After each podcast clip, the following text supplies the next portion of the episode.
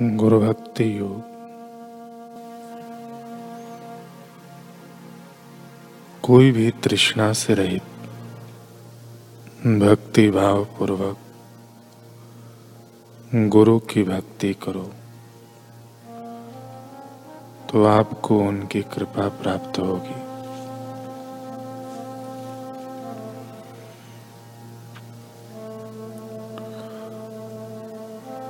हे मनुष्य, गुरु के चरण कमलों का आश्रय ले।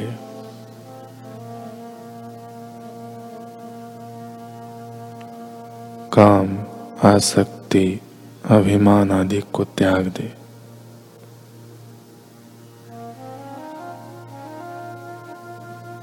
क्योंकि वे गुरु सेवा में मुख्य विघ्न है।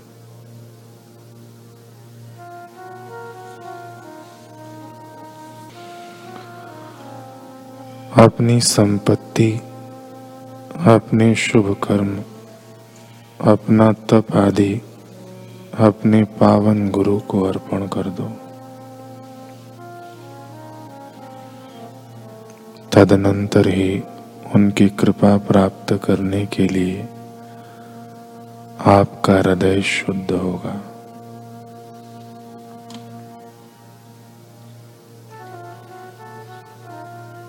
गुरु एवं संतों के चरणों की धूली से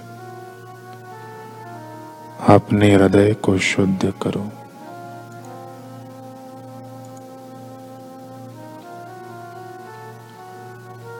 तभी आपका हृदय पवित्र होगा।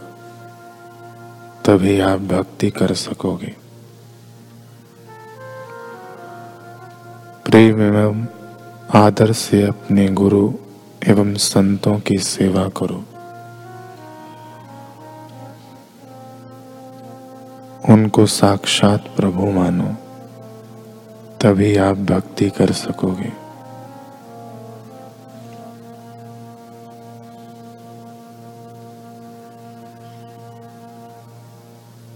प्रेम एवं आदर से अपने गुरु एवं संतों की सेवा करो। गुरु सेवा योग का अर्थ है गुरु की निस्वार्थ सेवा। गुरु की सेवा माने मानव जाति की सेवा।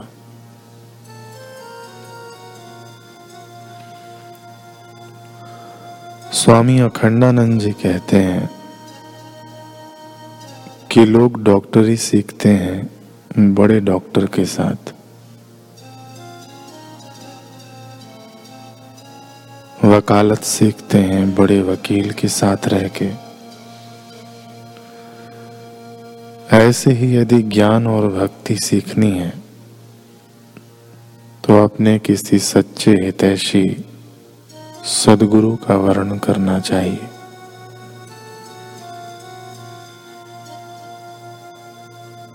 दूसरी बात यह है कि आप अपने को सबसे बड़ा बुद्धिमान मानते हो। तो कितना बड़ा अहंकार है आपके मन में कि हम सब कुछ जानते हैं। ऐसा अभिमान छोड़ने के लिए भी सदगुरु की ज़रूरत है।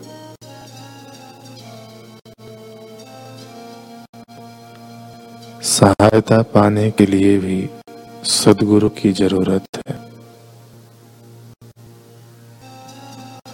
यदि किसी अनजाने रास्ते पर चलना है और अनमिले दोस्त से मिलना है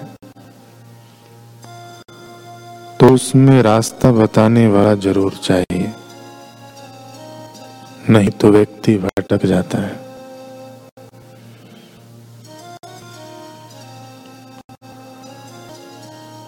तो हमारा रास्ता बताने के लिए भगवान स्वयं आते हैं। ये भगवान भागवत में जगह जगह आई है आचार्य माम विजानिया नावमन्यत करेज। नमर्त बुद्धया सुयेत सर्वदेव मयो गुरु।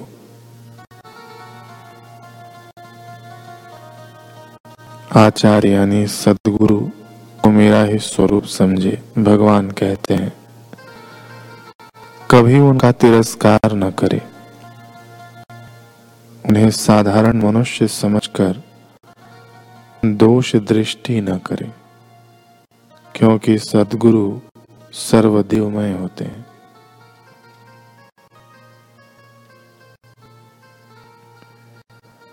यदि आप भगवान का ध्यान करना चाहते हैं और आपका ध्यान नहीं लगता है तो आप अपने सदगुरु को तो देखते हैं ना। उन्हीं का ध्यान कीजिए।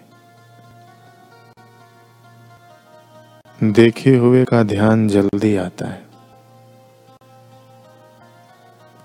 आप ध्यान करके उनके हृदय को देखेंगे तो पाएँगे कि वे उसमें ध्यान कर रहे हैं।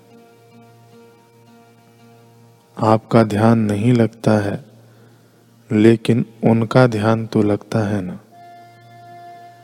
इसलिए उनके ध्यान में जो भगवान है, उन्हीं को आप देखिए। उन्हीं का ध्यान कीजिए।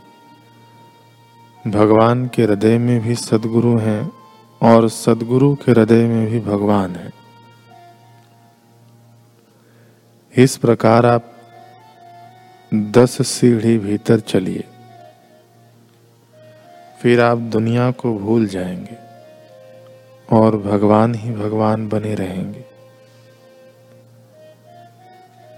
तो यदि ईश्वर के बारे में आपको कुछ जानना हो तो सदगुरु की शरण ग्रहण कीजिए।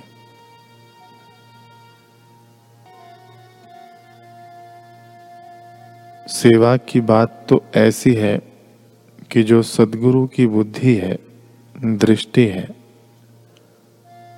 उनसे हमारी बुद्धि, हमारी दृष्टि मिल जाए। सदगुरु के दिल से हमारा दिल मिल जाए।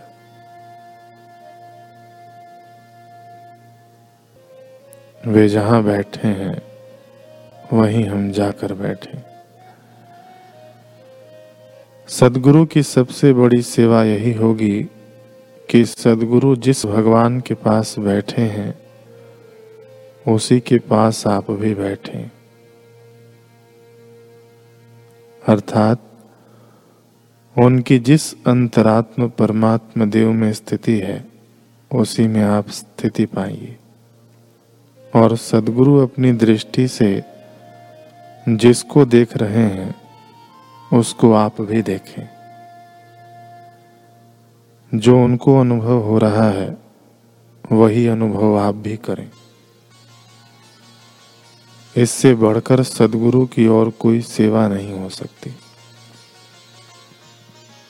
अब रही बात यह कि सदगुरु का शरीर है तो उन्हें एक गिलास पानी पिलाना भी सेवा है। उन्हें फूल माला देना भी सेवा है। उनका यशगान करना भी सेवा है। उनकी आज्ञा और इच्छा के अनुसार जीवन बनाना भी सेवा है।